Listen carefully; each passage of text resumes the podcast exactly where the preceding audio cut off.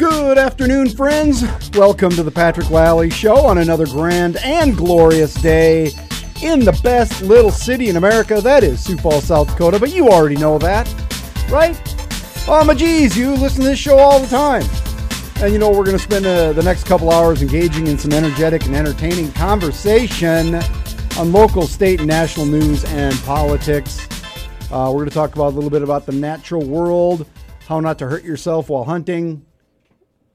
We're going to talk about, uh, you know, religion, faith. We're not leave any big topic left behind. There's nothing. We're going to go after it all today. Uber producer Dan Peters is in studio, making sure that things stay on track as best he can. Thanks for spending some time with us through your radio at Information 1000 KSOO, streamed live at KSOO.com, where I know a lot of you people catch this program, or on the KSOO mobile app where you can get updates and uh, news and weather, and uh, of course, stream this program with just one touch of the screen. And we are on the Twitter at P. Lally Show. And of course, you can uh, follow along there, offer comment, observation, get some links and such.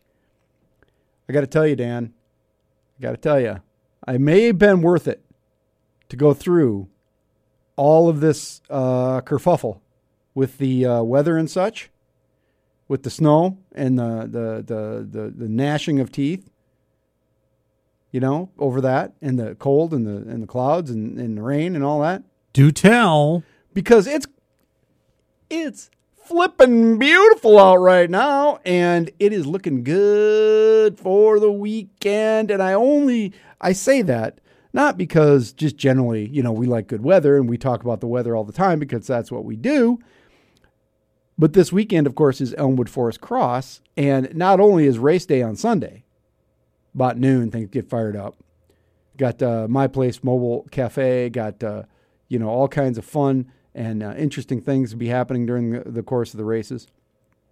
But I got to be out there, you know, uh, Friday morning uh, to mark the course, uh, Saturday probably to do some maintenance you know, get things ready. And then Sunday, crack of dawn, crack of dawn Sunday, got to be out there to set up the course. So I'm going to be outside a lot, and uh, this will make things that much more uh, enjoyable, frankly, and um, finishable. you may even have to crack open the sunscreen a little bit if your if you your know, sunshine shines a little bit too much on your on your palate there. My, my nog. Uh, that's a good point, Dan uh, because I have actually gotten sunburned at some races this fall. Because it's fall, you're like, ah, you know, I don't need to wear it. one. I can't I can't remember which race it was, but my the, like I was wearing sandals and my feet got sunburned in the little holes in the sandals. That seems like a bad idea, doesn't it? Well, that means you haven't really conditioned yourself with the sandals and the holes throughout much of the summer, then, I guess. Well, I, you know, I don't know how that happened. I, it's very strange, and a little bit on the face and such. Well, you you are of that, um, yeah. I guess that fair of skin lineage. I am of Northern European lineage. I've got all the uh, pale skins in me. I got uh, I got the Irish, of course, um, Dutch, little Swede. Got some Norway. I don't. Well, you know, when you're when you got a little Swede, you probably got a little Norway. Yeah, more than one one hun, one one thousand twenty fourth. Yeah, yeah, of Norway. Well, yeah. Uh, so, uh, but I don't I don't claim any Norwegian. That's the thing. Um, so yeah, so I got I, I come from my people come from lands of clouds and rain, and uh, so I am I am easily uh, singed by the modern sun, which isn't a good thing. So but the race is Sunday. It's going to be beautiful. People just come on out. Um, I've been talking to a lot of people. Uh, we decided today, uh, we finalized, I think I mentioned this yesterday or day before. We finalized today uh, cyclocross bingo. So there will be prizes of some sort. So was that put together by North End Productions too? no. Well, that was uh, an ins- a, sort of a, a, a, a splinter group of North End Productions called JP. Very good. Yes. JP Productions put that together, and uh, so that card it, that's done. That will be available uh, at the race. So you, you, know, come on up. I don't know. Maybe we'll take contributions for that. You know, like you know, bingo. You usually got to pay. Yeah, so it'd be like kind of like a 50-50 deal. You yeah, could 50 50 bingo uh, or a water bottle. Those are the two choices. And, uh, well, but, you know, these are contributions. We'll give the money to, to Falls Area Single Track for the uh, Tuthill project. Because the, the Tuthill Single Track uh, telethon continues. Yes, and we've had our our telethonist Michael Jerry Lewis Christensen come in and, and give all his his pleas for donations to the single track there at Tuthill. Hey, lady! No, he doesn't do that. That's the old David Letterman. Hey, lady! Making fun of Jerry Lewis. But uh, so yeah, we'll. I don't know. Maybe we'll do that. But the but the card is set. That is going to happen. So that they're printed. They're ready to go. Um, uh, food truck, yes. Music, yes. Uh, frivolity, hecklers. Oh, run what you brung uh, expo. At the end of the day, it's not really technically not a race. It's a it's a expo, exposition of of bicycling on the track, um, and uh, like five bucks gets you into that. And and uh, but costumes are now encouraged. This the Run What You Brung Expo may end up being the highlight of the day. At the end, like four o'clock, that's going to happen. It's good because they tend to tear down all the tape and the stake. They just run over everything so it's all taken down for you. Yeah, that's kind of like a you know a planned race slash cleanup crew. Yeah, exactly. Multitasking. That's what we like to have. They all come back with tape on their bikes, so that saves a lot of walking around. Um, well, oh, I was out there today. Stopped by Elmwood Park over there at Russell and Kiwanis, and uh, I had to get some cat food over at Northview Bait, Matt Staub's joint there, and so I stopped, got some cat food, swung over to the park, and and checked out the drainage through there, dry. So we'll be able to use the Yuli Salas uh, Memorial Run Up. He's not dead, but that's just what I call it. He moved. So, but it's the it's the stairs built by by Yuli many years ago. So we'll be able to incorporate that in, which is always good, and makes for a good viewing point for the race. So come on out. Um, that's Sunday. This Sunday, starting at noon, should be a blast. Uh, if you want to participate, give me a ring. Uh, we, if you want to help out, volunteer, whatever, patrick at kso.com.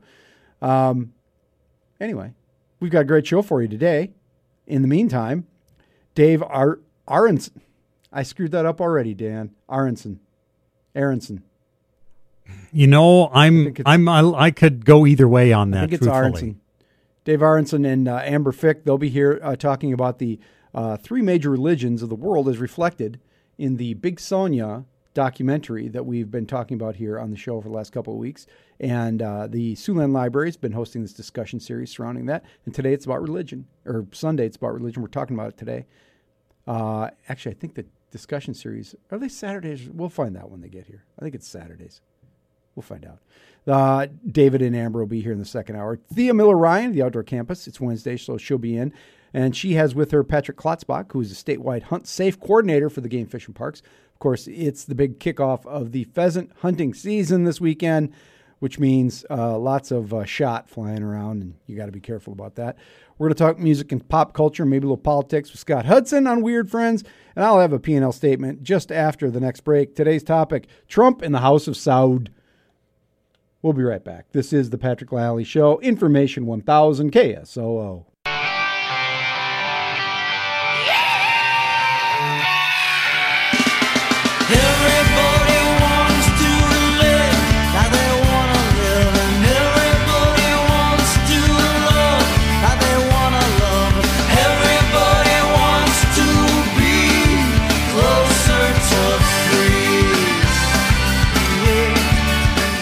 2019 on the Patrick Lally Show, Information 1000 KSOO.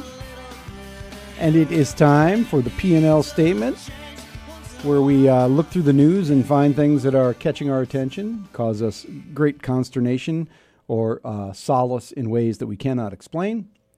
And, uh, you know, I, I got to tell you, uh, there's not, not much going on locally right now, statewide. There's a couple things, you know, that I'm paying attention to, but it's been a little slow.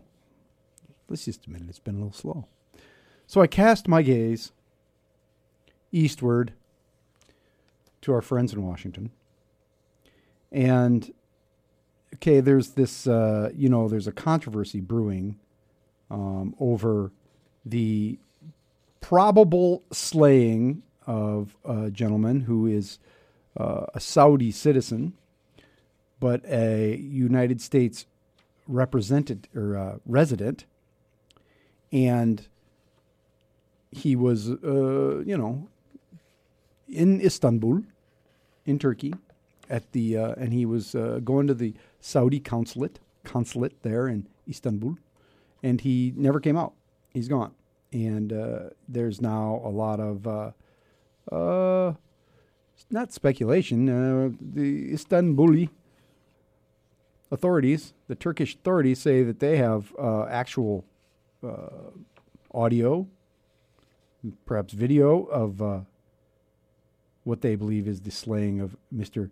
Khashoggi, Jamal Khashoggi, and uh, the a, a pro-government newspaper published a gruesome account of the journalist slaying uh, today. Um, and the uh, investigation continues there. Of course, we don't know. We aren't, certain what happened. But there's, uh, you know, even the Saudi government has said uh, there may have been a, m- mistake. And the question, of course, is did the Saudi government basically order this guy hit? Right? Um, so today, the uh, there are forensic team forensics teams entered the home of the Saudi Consul General in Istanbul, and uh, it's it's a couple like a mile from the consulate where the, he vanished when he on October second when he uh, was trying to pick up paperwork to get married, and so they've done a couple of searches uh, there, and they there's an account published in the Yeni Safak newspaper alleged that Saudi officials cut off Khashoggi's fingers and then decapitated him at the consulate at his, as his fiancee waited outside. That seems bad. So it's still unclear uh, what that is, you know, what what is entailed in that evidence, but they seem fairly certain of it. Um, now, okay, here's the deal. So this guy, he's a, a Saudi citizen, but he uh, was a columnist, contributor to the Washington Post, and he also uh, his children were born in the United States. His children are, in fact, U.S. citizens, so that's that's a connection there. But you know, he was a working journalist for the Washington Post, and he's apparently been murdered for writing bad things about Saudi Arabia. And you'll remember that we are fairly good friends with Saudi Arabia, except when we're not, like when 19 Saudis, uh, you know, getting some airplanes and run them into buildings in the United States. Of course, that is a complicated relationship built on years of oil dependency, which we are weaning ourselves off of. But Trump, President Trump, was asked about it yesterday by the AP in an extensive interview. And uh, he said that uh, this is from the AP. President Trump says the U.S. is asking Turkey for audio and video relating to missing Saudi journalist Jamal Khashoggi, if it exists. The president on Wednesday called Saudi Arabia an important ally, noting it is an important customer for U.S. military exports. Although I've heard accounts of this, sort of wildly exaggerating the numbers, but that's that's here nor there. Turkish officials have said uh, Khashoggi was murdered in the Saudi's Istanbul consulate, which Saudi officials have denied. And of course, uh, the president said he talked to uh, the uh, uh, king of Saudi Arabia and the crown prince, who is at the center of all this. But this is interesting, okay? So, one of the things that uh, the president said in this interview with um, the AP are, are kind of stunning, okay? Um, this is from the AP's update uh, last night. President Trump, Donald Trump has criticized rapidly mounting global condemnation of Saudi Arabia over the mystery of missing Saudi journalists, warning of a rush to judgment and echoing the Saudis' request for patience. Turkish officials have said that uh, Khashoggi was murdered. Uh, in an interview with the Associated Press on Tuesday, Trump compared the case of Khashoggi to the allegations of sexual assault leveled against Supreme Court Justice Brett Kavanaugh during his confirmation hearing. Trump said, Here we go again with, you know, you're guilty until proven innocent. Well, okay, here's the thing. And I got the, you know, you can go read the transcript You can go read his whole answer, but that's the gist of it in there. Um, it's not taken out of context or anything. Um, you know, and obviously this uh, the crown prince, this uh, this MSB character, right? He's apparently not a great dude. And Lindsey Graham, Republican senator for uh, from South Carolina, uh, is incensed over this whole thing, and rightly so, saying uh, MSB must go. He is a bad dude doing bad things with Saudi Arabia. They're at war in Yemen. They've got we've got this deal. He he rounded up all the uh, billionaires and locked them up for a while. Um, something very bad is happening in Saudi Arabia, and this is what I don't understand. How come the president is not as outraged as, say, Lindsey Graham? You've got a guy who was a journalist working for an American newspaper who lived in the United States with family who are U.S. citizens, and all you can say is, I believe the king. He said he doesn't know anything about it. When all the evidence suggests, and we don't know, it's still coming out, right? Could be all, guy could turn up tomorrow. Ain't gonna happen. But what why are we always taking the word of tyrants? Why are we always taking the word of North Korea, Kim Jong Un, Putin, uh, this, the House of Saud? Why? Everybody's questioning whether or not there are business connections, and, and there are business connections because the president said there are business connections, and uh, Jared Kushner and Ivanka have business relationships. Is it the business? Is it all business? Then go be a businessman. You cannot be the president and be worried about your business interests. You can't do it. This is a perfect example of it.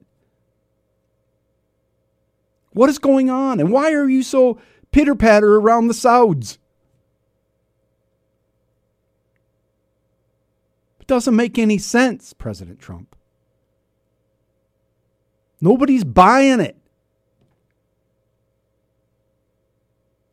That's the bottom line of today's P&L statement. Agree or disagree with me, you can send me an email, patrick at kso.com.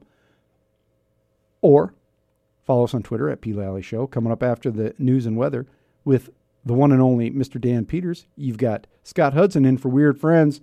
Uh, he might have something to say about this as well. We'll see. This is the Patrick Lally Show, information 1000 KSOO. 335 on the Patrick Lally Show, information 1000 KSOO. And I have on the line with me today, because it's Wednesday and it's time for Weird Friends, Scott Hudson. And uh, Scott, um, ha- here's the deal, Scott. First of all, how Yeah. are you? Are you okay? Are you all Hey, right? I'm doing all right. I'm doing all right. You know, I got a lot of personal problems, but you know, otherwise I'm doing all right. That's right. Well, not as bad as the way I just screwed up that technically. I was uh, going to what you were in repeat there for a second. What was up with that? Well, uh, only you and I and Dan could hear that part, and, uh, but that's fine. It'll be okay. Uh, so uh, here's my question for you, and I've been I've been sort of thinking about this for a while. Um well, today at least. Um, Yeah. uh, this th- th- so there's this huge intersection of of music, pop culture, and politics recently, and I think you know where I'm going with this. Um, the Kanye thing. Did you see this when he was at the White House?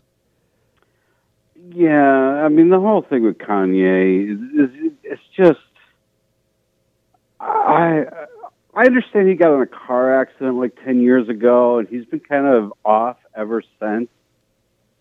Really, I didn't know there was a car accident. Yeah, yeah, and I, you know, I don't know the details of, it, but it, it's it's clear that there's a couple bolts missing out of that brain.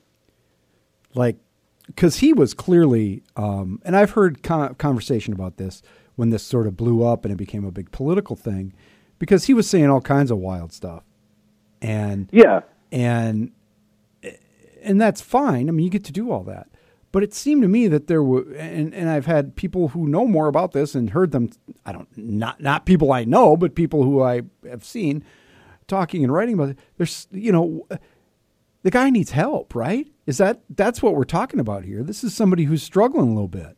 Yeah, I mean, I, in in some respects, you could compare him to, uh, you know, Brian Wilson in the late '60s.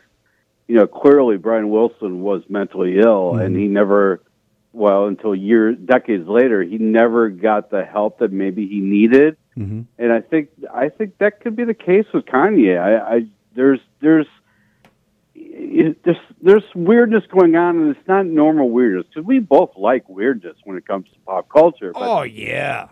this is this is beyond that and, and but it's funny because there's so many untruths that surround his weirdness like you know when he was on saturday night live a couple weeks ago or mm-hmm. three weeks whenever it was you know all we heard the next day through certain forms of media was nbc cut him off when he started talking about trump. No that's not what happened. That's not what happened at all. There's always that final moment in on SNL where the where the cast is waving to the audience and saying goodbye. And sometimes when it's a, a famous musician is on, they let them do part of a of one last song, and that's what happened. Kanye was doing one last song. They were doing the couple minutes as everybody was waving goodbye. The show ended as it was scheduled, but the music the, the music continues on for those in the audience. Mm-hmm. And so it was during that moment, it was after the cameras were off, that Kanye stopped the music and started going on and on about how he wasn't allowed to wear the MAGA hat or whatever it was, whatever his idiocy was about. Mm-hmm. But NBC or Saturday Night Live, those so-called liberals, weren't, you know, they, they they weren't editing him. They weren't cutting out things they didn't want to hear. It was just he was already off the air. The show was over. Yes, they turned off the switch, Kanye. yes, yes. Well, Oh. and, and this was that thing in the White House. You know, it's in the Oval Office. There's all those people around. It was extremely uncomfortable. It seemed to me. I, the president did not seem particularly comfortable with the whole situation. Yeah, yeah, and and, he, and and it was even on his side, and he wasn't Well, because it was it was kind of pinballing around to some stuff about wearing the hat, and it made him feel like a man. And and I I don't.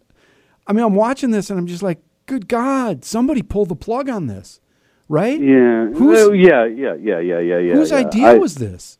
You know? Well, this is not his first time there, though. He was brought. No, he's I been, understand. He's been brought there before. I, I felt bad for Jim Brown. I mean, you know, Mm-hmm. the greatest running back of all time. He has to sit there and endure this. It's like the guy's old. The guy probably needs to be somewhere else, or wants to be somewhere else, anywhere else.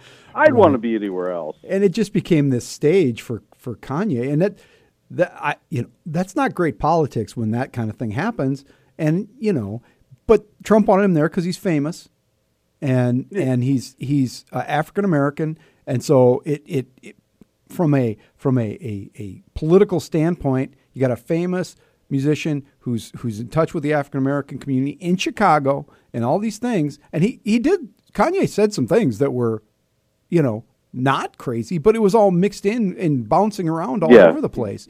And so you couldn't right. you couldn't figure it out. So I understand why on the face of it it seemed like a good idea. But, you know, you, you, you, it was live TV, man.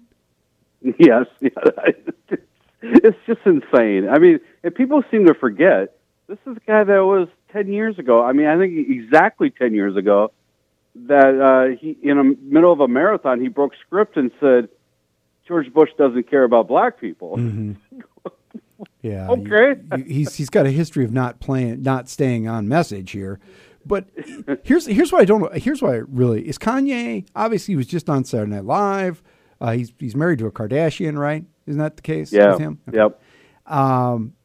and and apparently when she when they went the first time uh, it was largely because of of her uh, uh, interactions with the president and from what I understand she did things exactly right. She had a plan. She had a message. She did what she wanted blah blah blah, Yeah, it blah, was and they moved it's on. scripted as normal. Yes. yeah.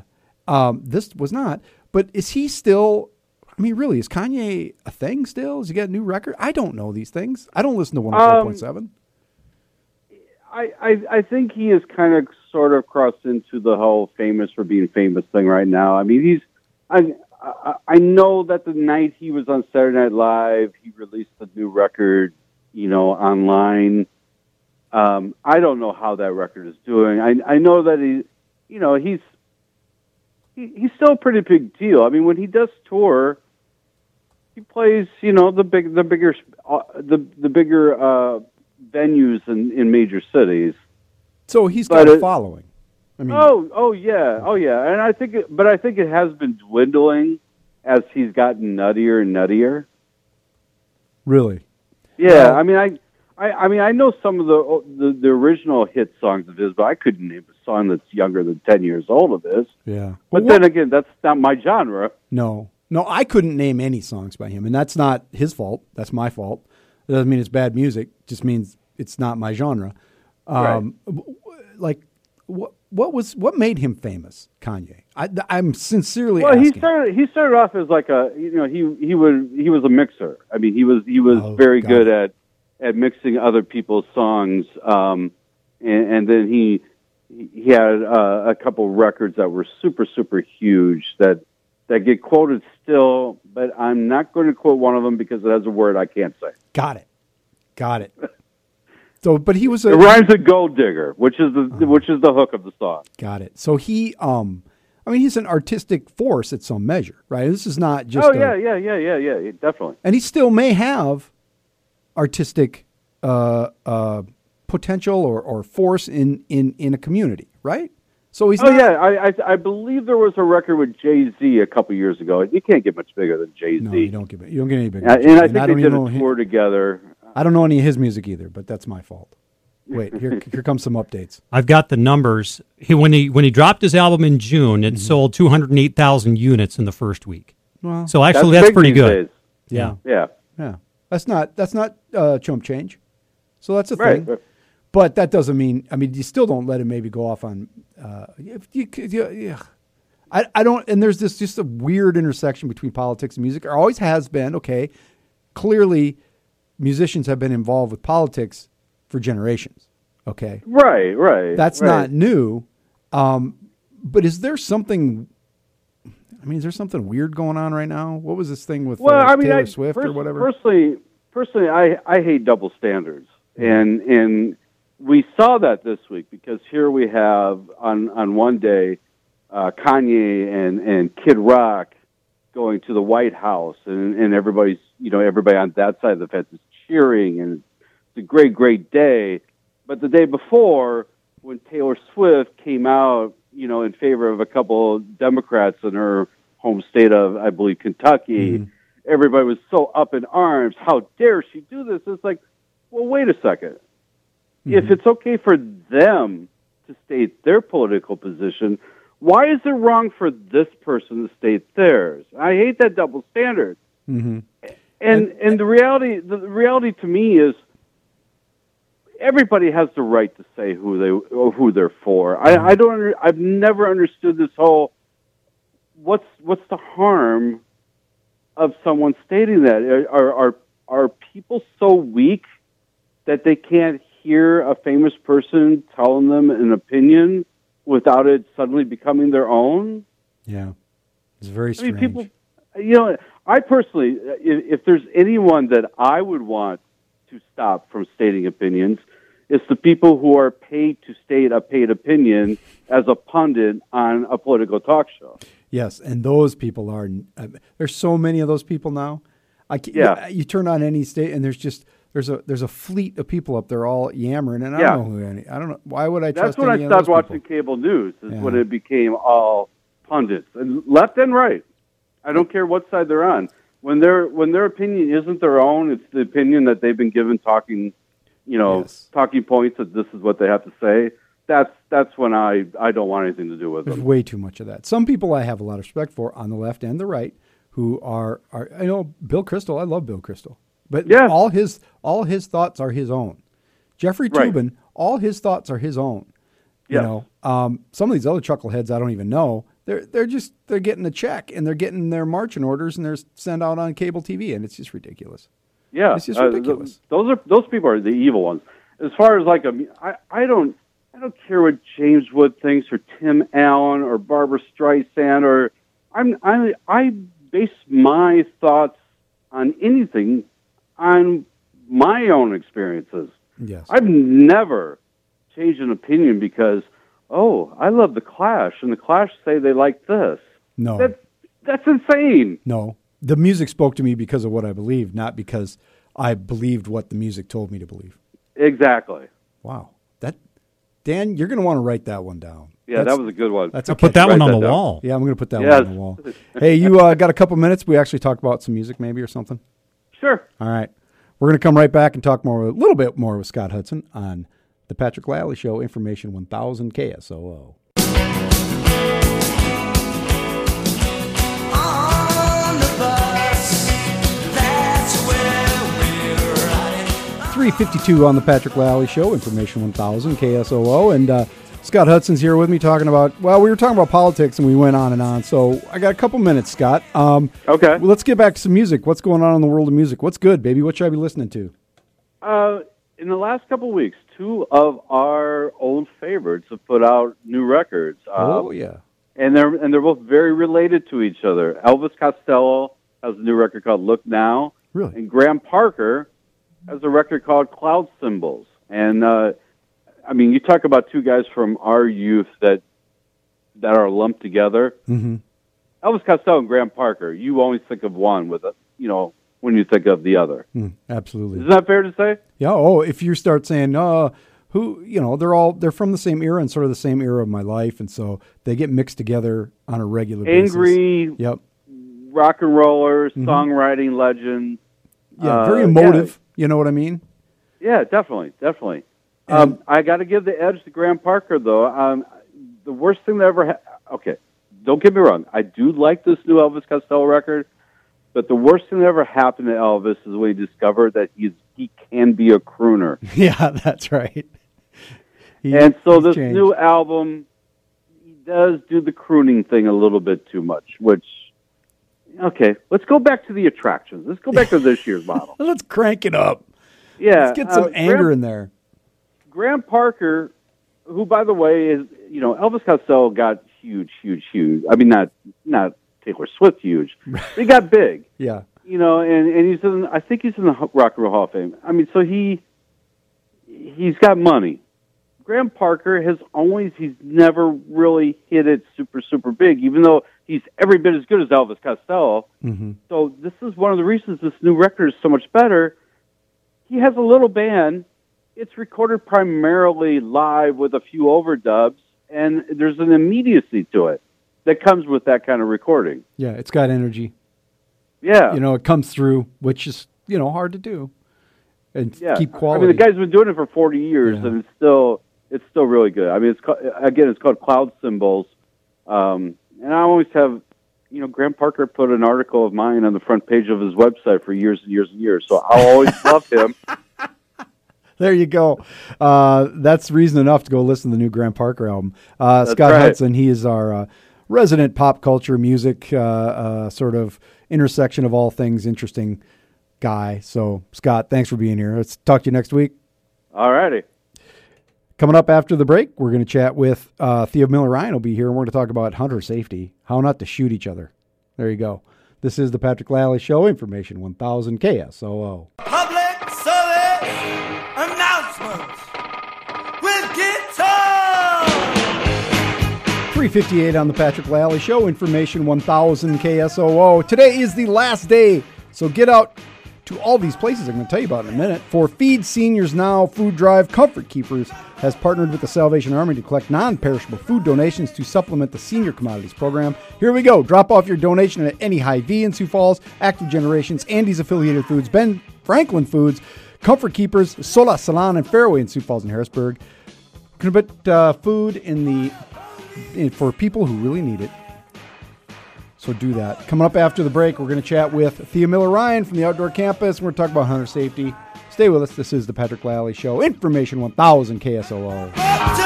Nothing but a pick on the side. He'll come back not satisfied until the thrill of running round 407 on the Patrick Lally Show. Information 1000 KSOO. And I'm very pleased to have back in the studio with me today Thea Miller Ryan of the Outdoor Campus. Thea comes in here on most Wednesdays and we talk about all kinds of stuff animals, plants, Animal food. animal food, What animals, it tastes like. animals you eat, animals you right. shouldn't eat, animals that people eat that they shouldn't, all, all kinds of stuff like that. And the nice thing that Thea always brings along a friend. And today her friend is Patrick Klotzbach. He is statewide hunt safe coordinator for the GF&P. And uh, Patrick, thanks for being here. Yeah, no problem. I enjoy doing this stuff. Yeah, so uh, you are the hunt safe coordinator for GF&P. It strikes me that uh, as I look outside, yep, it's October. and uh, uh, that means that there's a gobs and gobs and gobs of people going to be roaming around this weekend shooting at each other with guns, right? Well, hopefully not shooting at each other, but we hope there's gobs and gobs of people coming into South Dakota to uh, partake in our pheasant hunting this weekend. But every year, somebody ends up with a little buckshot under the skin. Yeah, you know, unfortunately, incidents do occur here in South Dakota, and most of the time, you know, we, we do all right at the beginning of the year, but once pheasant season turns around or comes around, uh, we start picking up on, on incidents. Picking up on incidents, Yeah. which means you start hearing about people getting shot. Well, we are a reporting state, so what that means um, in South Dakota, if you are in the act of hunting, uh, you must report your injury uh, to a conservation officer or the sheriff's department um, before, after, when you're at the hospital or or uh, when you get home. You have to report your incident. So you're the hunt safe coordinator, so you probably have to go over all this stuff and figure out what what what is the most common. Uh, we'll we'll talk about pheasant hunting because that's what's going on right now. What is the most common uh, injury or mistake that leads to an injury in when people are out pheasant hunting? the mo the, the number one incident that I see is swinging on game. So if you're out pheasant hunting, you have a zone of fire, which is if you look at a clock, it's like ten and 2 Mm-hmm. So you control your muzzle. So the muzzle is where the the bullets come out of. Um, and so you're like to call that shot, Patrick. Shot, shot, bullet, whatever. Um, There's the expert. see, see, like I said to you, you get me nervous, and now we're in here. No, and now I- you're ragging on me. I no, I've been, I, you know, being a journalist for all those years, you know, if you make a mistake writing about a gun, oh boy, you're Oh, gonna yeah. hear it. You'll so hear I, about I, it. All right, so- I know. typically they're using a pheasant shot There and they're out there and and they not controlling their muzzle and so if you're out there normally if you're pheasant hunting you're out there with a group of people Mm-hmm. five people ten people and they walk in a line and you ma- you have your imaginary 10 and 2 and if you're out there with you know grandpa billy from minnesota and he only gets to hunt pheasants this weekend um, and he sees a pheasant and he gets very excited and he his pheasant gets out of his his 10 or 2 and he takes his muzzle and goes Mm-hmm. Ah. across into the other person's zone of fire and usually Give somebody a haircut. give somebody a haircut. Um, and then we also have um, blockers. So when they're pheasant hunting, we also some some people practice this uh, blocking when they're out pheasant hunting, and they put people at the very end of the of the row of uh, corn or field or whatever, and they sit there and wait for the pheasants to come to them instead of walking in the field. And so when the pheasants fly up right in front of them, a lot of times, you know, you're not supposed to. If you're walking in that line, you're not supposed to shoot that pheasant. But you know, like Get scared. yeah, You're like, ah, pheasant, kill it. Right, like Graham, when the people, you know, I mean, it happened. There's there's residents that happen, but a majority of our incidents that we see are non-residents that, Uh, are, that's a very political answer. that are coming to South Dakota to to pheasant. We're Talking about Georgians, Tennesseans, people of this nature. Everything. Well, and then, and again, you it's it's probably a lot of times people that aren't, you know, they only get out once or twice a year, Right. And it it's adren- adrenaline producing activity, exactly. And when and you have you weather make- like yeah. we're gonna have weather like we are this weekend, it's gonna be. I mean, there's gonna be tons and tons of people out in the field, which is fantastic which is awesome. because there's a lot of pheasants this year. Yeah, they're up 47 percent from last year. So And they were down 47% the year before. Quinky dink? I don't think so. Um, I don't so- make the reports; I just read them. I understand that. So, uh, by the way, as I was thinking about this, we don't use lead shot anymore, do we? Ah, there's there's still lead. You but can use lead shot? Yes, you have to make sure you, you know where you're hunting. Um, there's some places, some land, um, mainly like a, a federal uh, waterfowl production area. You have to use steel. Because the ducks and geese and Correct. such, they'll eat the lead and Yep, then they'll correct. end up, they can't fly because they're full of lead. Yep. No, that's not it. They just get sick. They just get sick. They but get- it is but it is your responsibility to know what land you're you're hunting on and to know if it allows lead or steel. So, So since- those lead guys, they get sick and die, and then the eagles come and eat Oh, those, right. and they get lead poisoning too. that's so. what it was. That was bad deal. It's a vicious cycle. Man, there are eagles everywhere. That's There another. are, I know, it's just- yay. right now, it's just everywhere.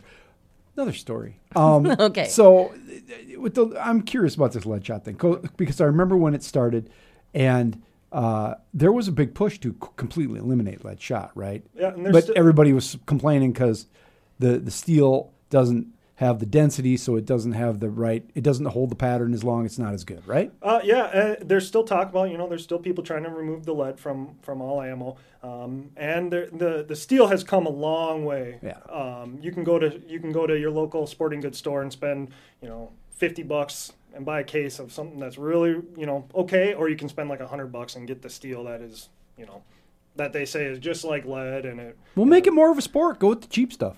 well. most time that's what I'm doing. so.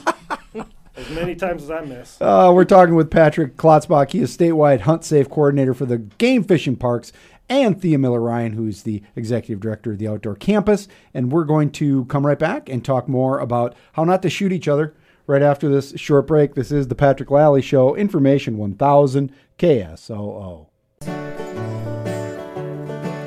And if you promise to go with me, then we'll take the world like kings. 418 on the Patrick Lally Show, Information 1000 KSOO, and we continue to chat with Thea Miller Ryan at the Outdoor Campus. She's here every Wednesday and she brings guests. Today it's Patrick Klotzbach, who is the statewide hunt safe coordinator for GF&P, and uh, we've been discussing the the finer points of lead versus steel shot uh, and how not to shoot each other. So, Patrick, uh, uh, we talked a little bit about some of the common mistakes people make swinging that gun around when they're out on a pheasant hunt.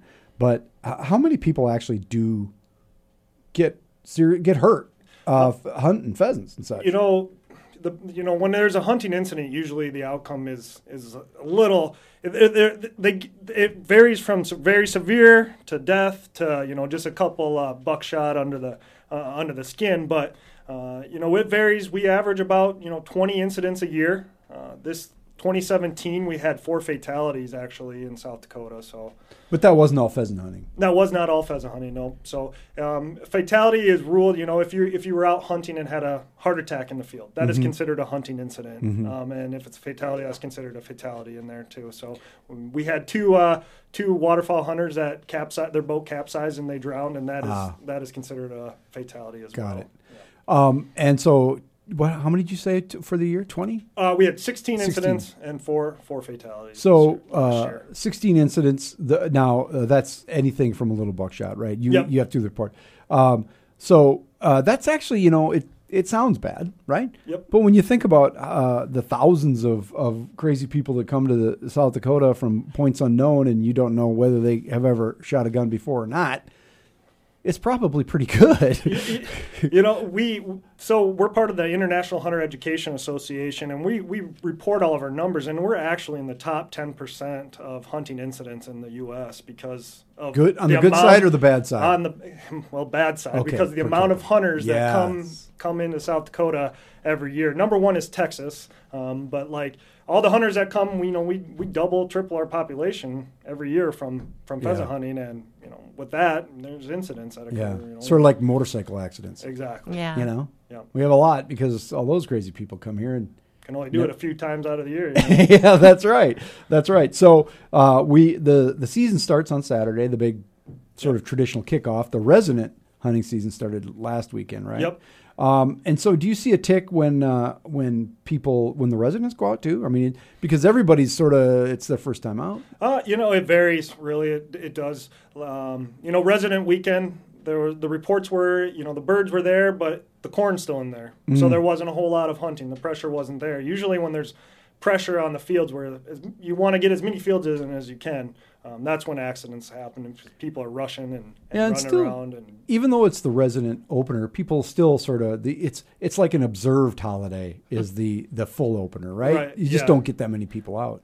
Yeah, you know, you you do. You get the diehards that couldn't couldn't wait all year to go, and and now they're out. But yeah, after kind of after this week, after the non-residents come in and get all that going, then then our residents usually get out during the week and and stay out of the way of the non-residents when they're hunting. So, uh, Patrick, um, wh- what do you actually do you're the uh, you're the hunt safe coordinator for the game fish and parks.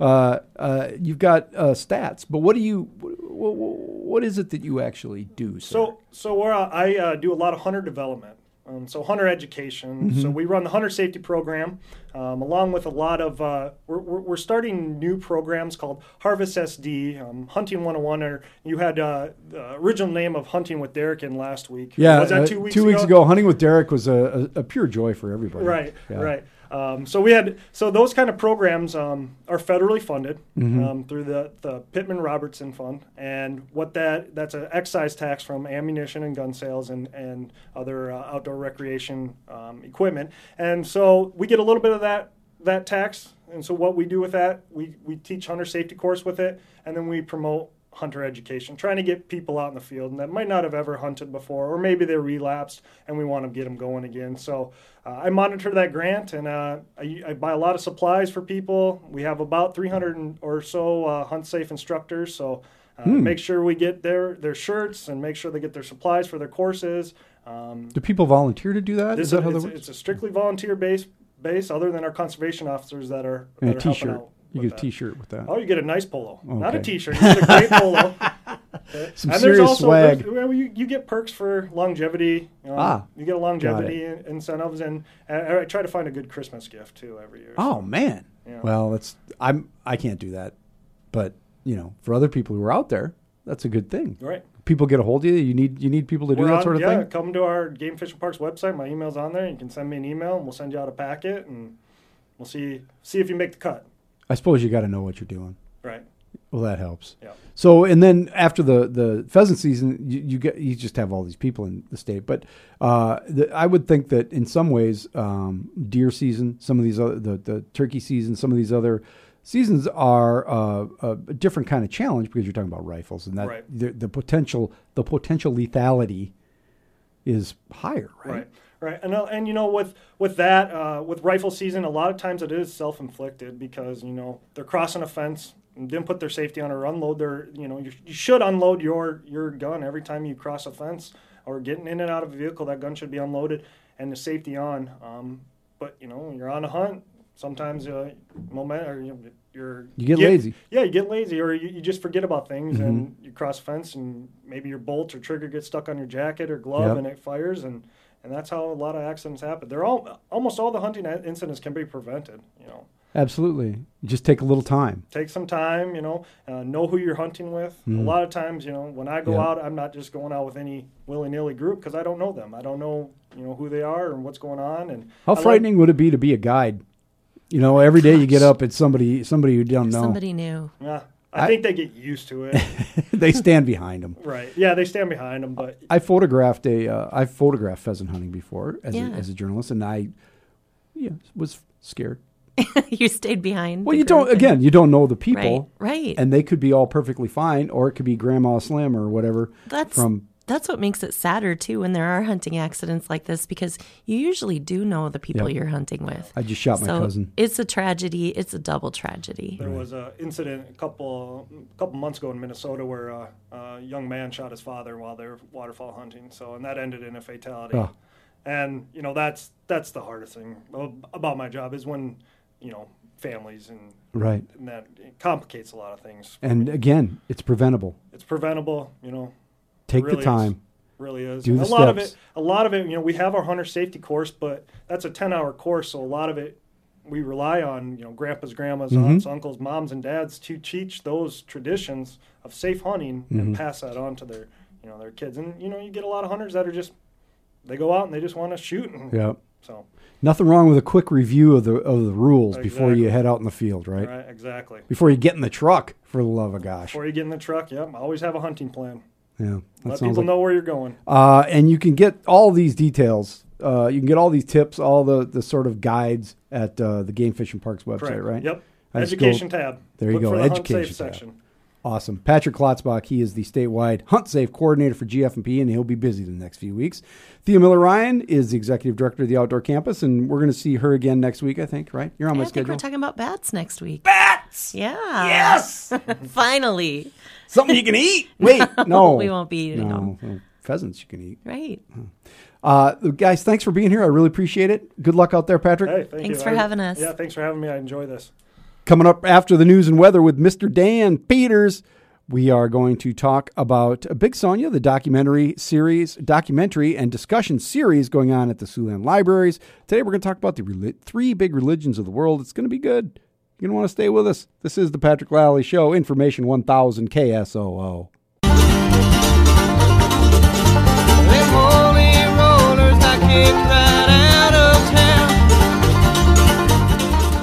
Four thirty 5 on The Patrick Lally Show, Information 1000 KSOO, and I am uh, pleased. We have been chatting about a documentary called Big Sonia now for a few weeks on the show, and uh, it's part of a Siouxland Libraries series uh, uh and a discussion series on issues surrounding this film.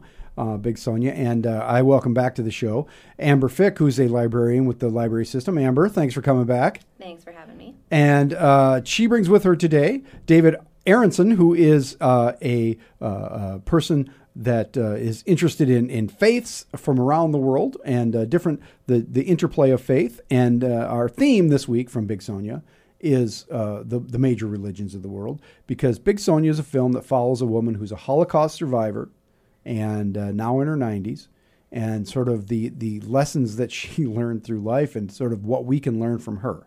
Is that the that's a pretty much the the summary of that that film, correct, Yeah, Amber? for sure. Yep. Okay, and so how then does um, does faith enter into that discussion in terms of what you're trying to do with the libraries? You know, I think that faith is um, an area and that can cause a lot of um,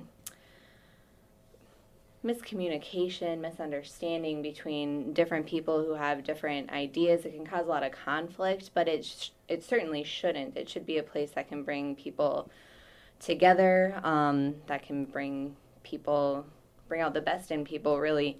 And this um, all relates back to the documentary of course because the holocaust had um, that strong anti-semitism element to it. I mean that's pretty much all it was about. And um, that's a huge component in the documentary. It's a huge component in what the holocaust was about. So we wanted to take a week to Yeah. discuss it specifically. And so this Sunday, from two to three thirty, down at the downtown branch of the hol- of the Holiday Inn, the downtown branch of the Siouxland Libraries, uh, uh, you're going to have uh, Mr. Aronson, who is here with us. David, um, thank you for coming in. Thank you. So, uh, what did you think of the film, David? I haven't seen it. Oh, I, I didn't. no. I didn't know about a film. Uh, okay, but you're gonna you're gonna you're you're involved in this in terms of uh, uh, talking about the the well, the major religions Correct. of the United States or, and the world. Um, uh, you are a man of Jewish faith. Yes. Um, as you uh, think and talk about how uh, Christianity, Judaism, and Islam are are mixed together in this world. Um, uh, what are your what are your hopes and dreams for our ability to to understand each other? I would hope that we come to a better understanding of each other. I've been involved in some interfaith programs and projects here in the Sioux Falls area, and uh, I th- like to think of interfaith as learning more about each other and a better understanding and what are our commonalities. Uh, as we just said, there are so many misunderstandings and miscommunications, and we don't seem to trust each other in many ways.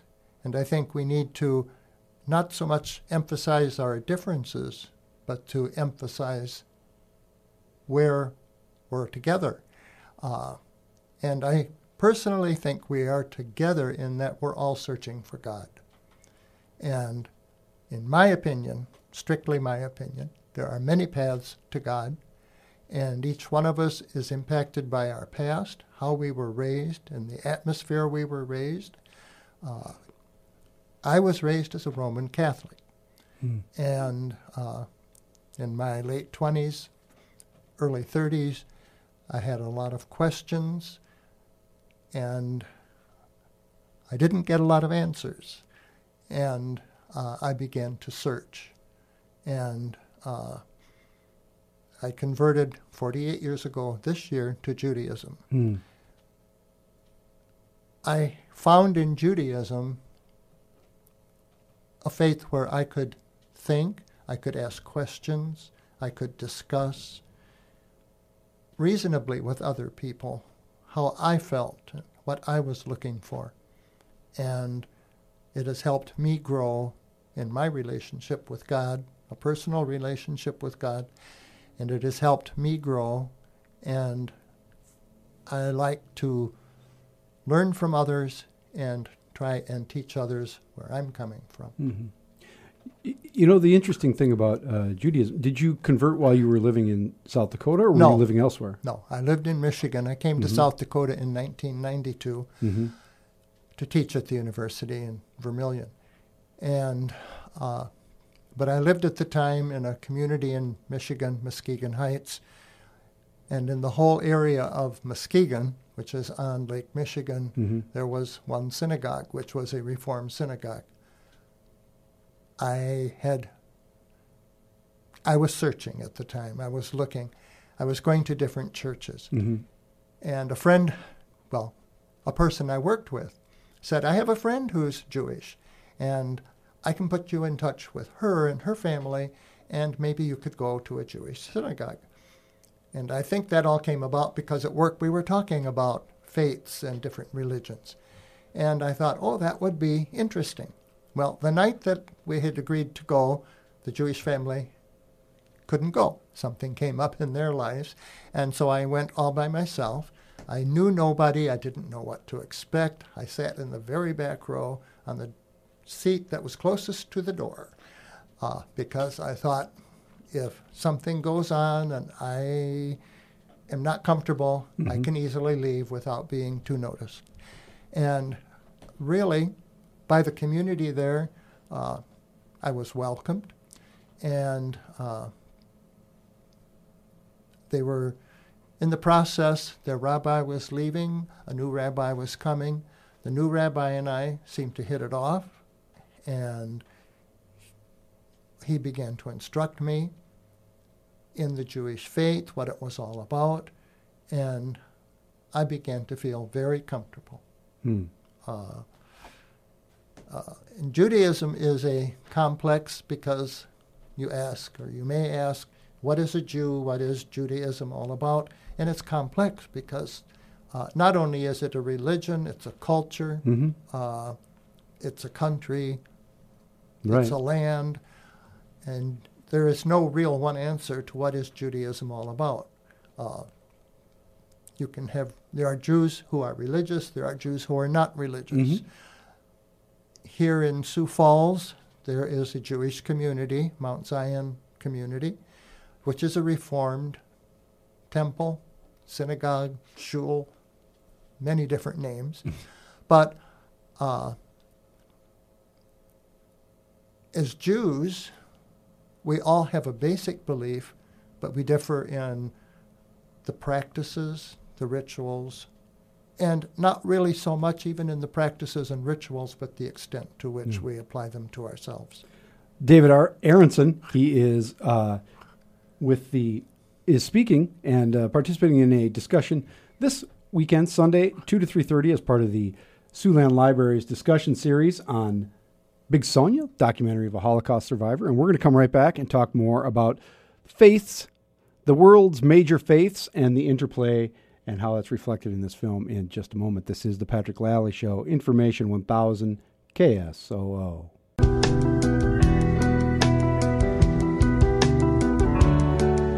The clouds will blow away.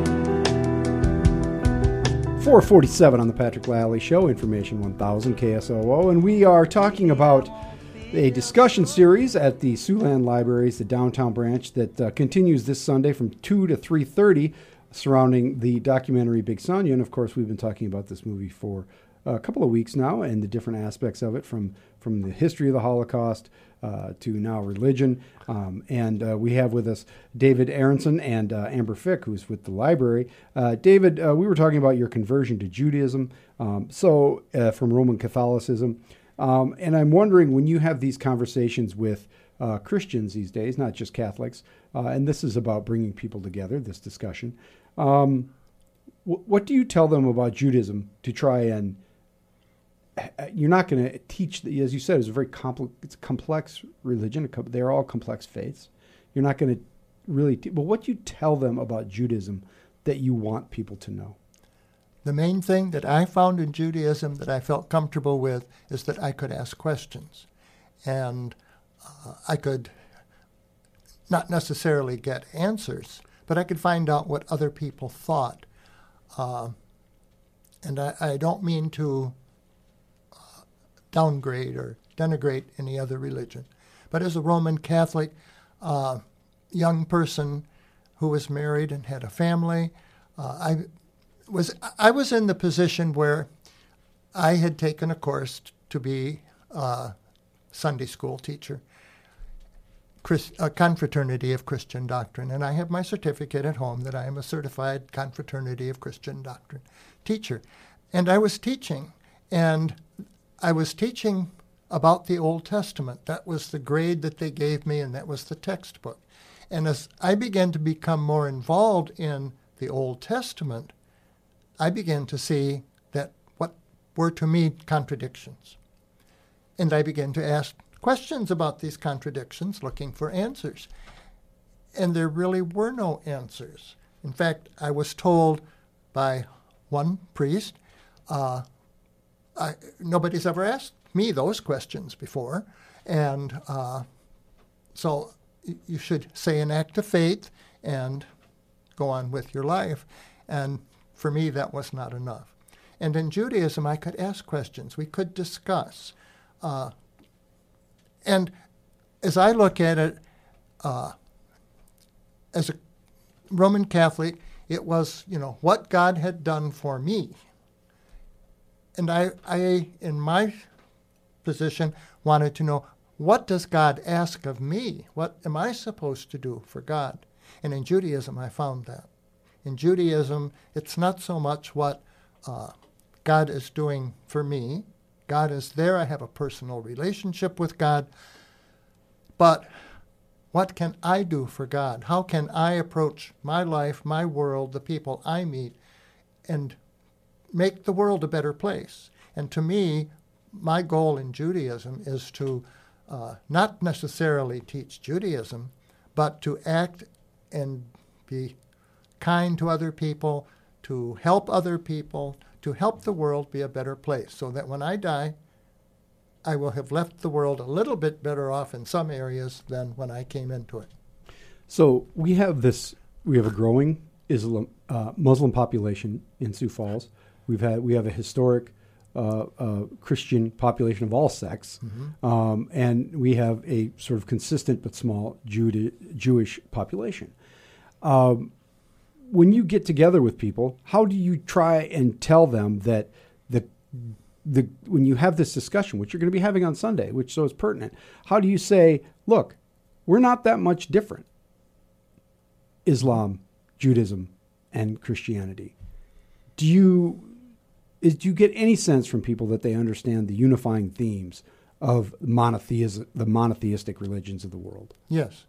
Uh, I knew very little about Islam, and I've read books on Islam. Uh, but in these interfaith activities that I've been involved in, I've met some Islamic people. I've been now to the uh, mosque, not Mhm. the mosque, but the uh, Islamic community center. Yeah. Yes. And there are Yeah. there are there's more than one in Sioux Falls. There are I don't even know the number anymore. There's several. Several. Yeah. And but there's the one on Western Avenue, Mhm. and I've been there several times, and I, I've seen, I've gone to the airport and seen people, and they've greeted me, uh, and it's in a way it's I mean, for so many years, in the 30s, the 40s, there was the Holocaust. Mhm. And Jews were persecuted, Jews were maligned, and it seemed to me that in our world today, is those who are adherents of Islam are maligned. They are they're terrorists. Uh, we hear so many different things, but they're not. And and and throughout these interfaith meetings, I've come to know more about Islam. Uh, I don't have any close Islamic friends. Uh, things have not developed to that point. Uh, but I feel I have a better understanding, and we're on the same path. They're on the same path I am. And I find their practices, their rituals, very interesting. Uh, I'm, even within Christianity, I, I would like to know more about the different sects. What makes them different? My wife is a Christian, and she goes to Emmanuel Lutheran Church in Beresford. And I've talked to the pastors there down through the years and become very close friends with them. And I've said, you know, why don't you all get together? because you all believe the same Yeah. thing. So what? Why are you different? And to me, that's very interesting. What are? what is the difference between Methodists, Lutherans, Roman Catholics, Baptists? I mean, Yeah, and in the end, it gets to be a pretty small sliver of, of Yeah. the world. Uh, David Aronson, he is going to be part of the panel down at, or is he the panel, Amber Fick? How, what's how's Nope. this going to work on Sunday? Yeah, so um, David will be there speaking um, as on behalf, I guess, of the Jewish community. Yep. We'll have um, another. You have the names in front of you, do you? We'll have a leader from the Christian community and a leader from the Islam commu- Yeah, and community. yeah, people, so, folks can come down and, and chat and, and talk about these things in depth, right? Right, and That's Pastor awesome. Paul, M- M- I'm not sure of the pronunciation, but Machan, Got it. and not quite sure where he's from, but I think he's from the UCC Okay. downtown. And then Dr. Mohammed Zishan Kamar. Okay. that sounds great. uh, Su- Sunday, two to three thirty at the downtown library. Uh, come down, and talk about Big Sonia in the context of the world's religions. Uh, David Aronson, thank you for being here. Thank and you. Amber Fick, as always, we'll see you next week. Sounds good. This is the Patrick Lalley Show, Information 1000 KSOO.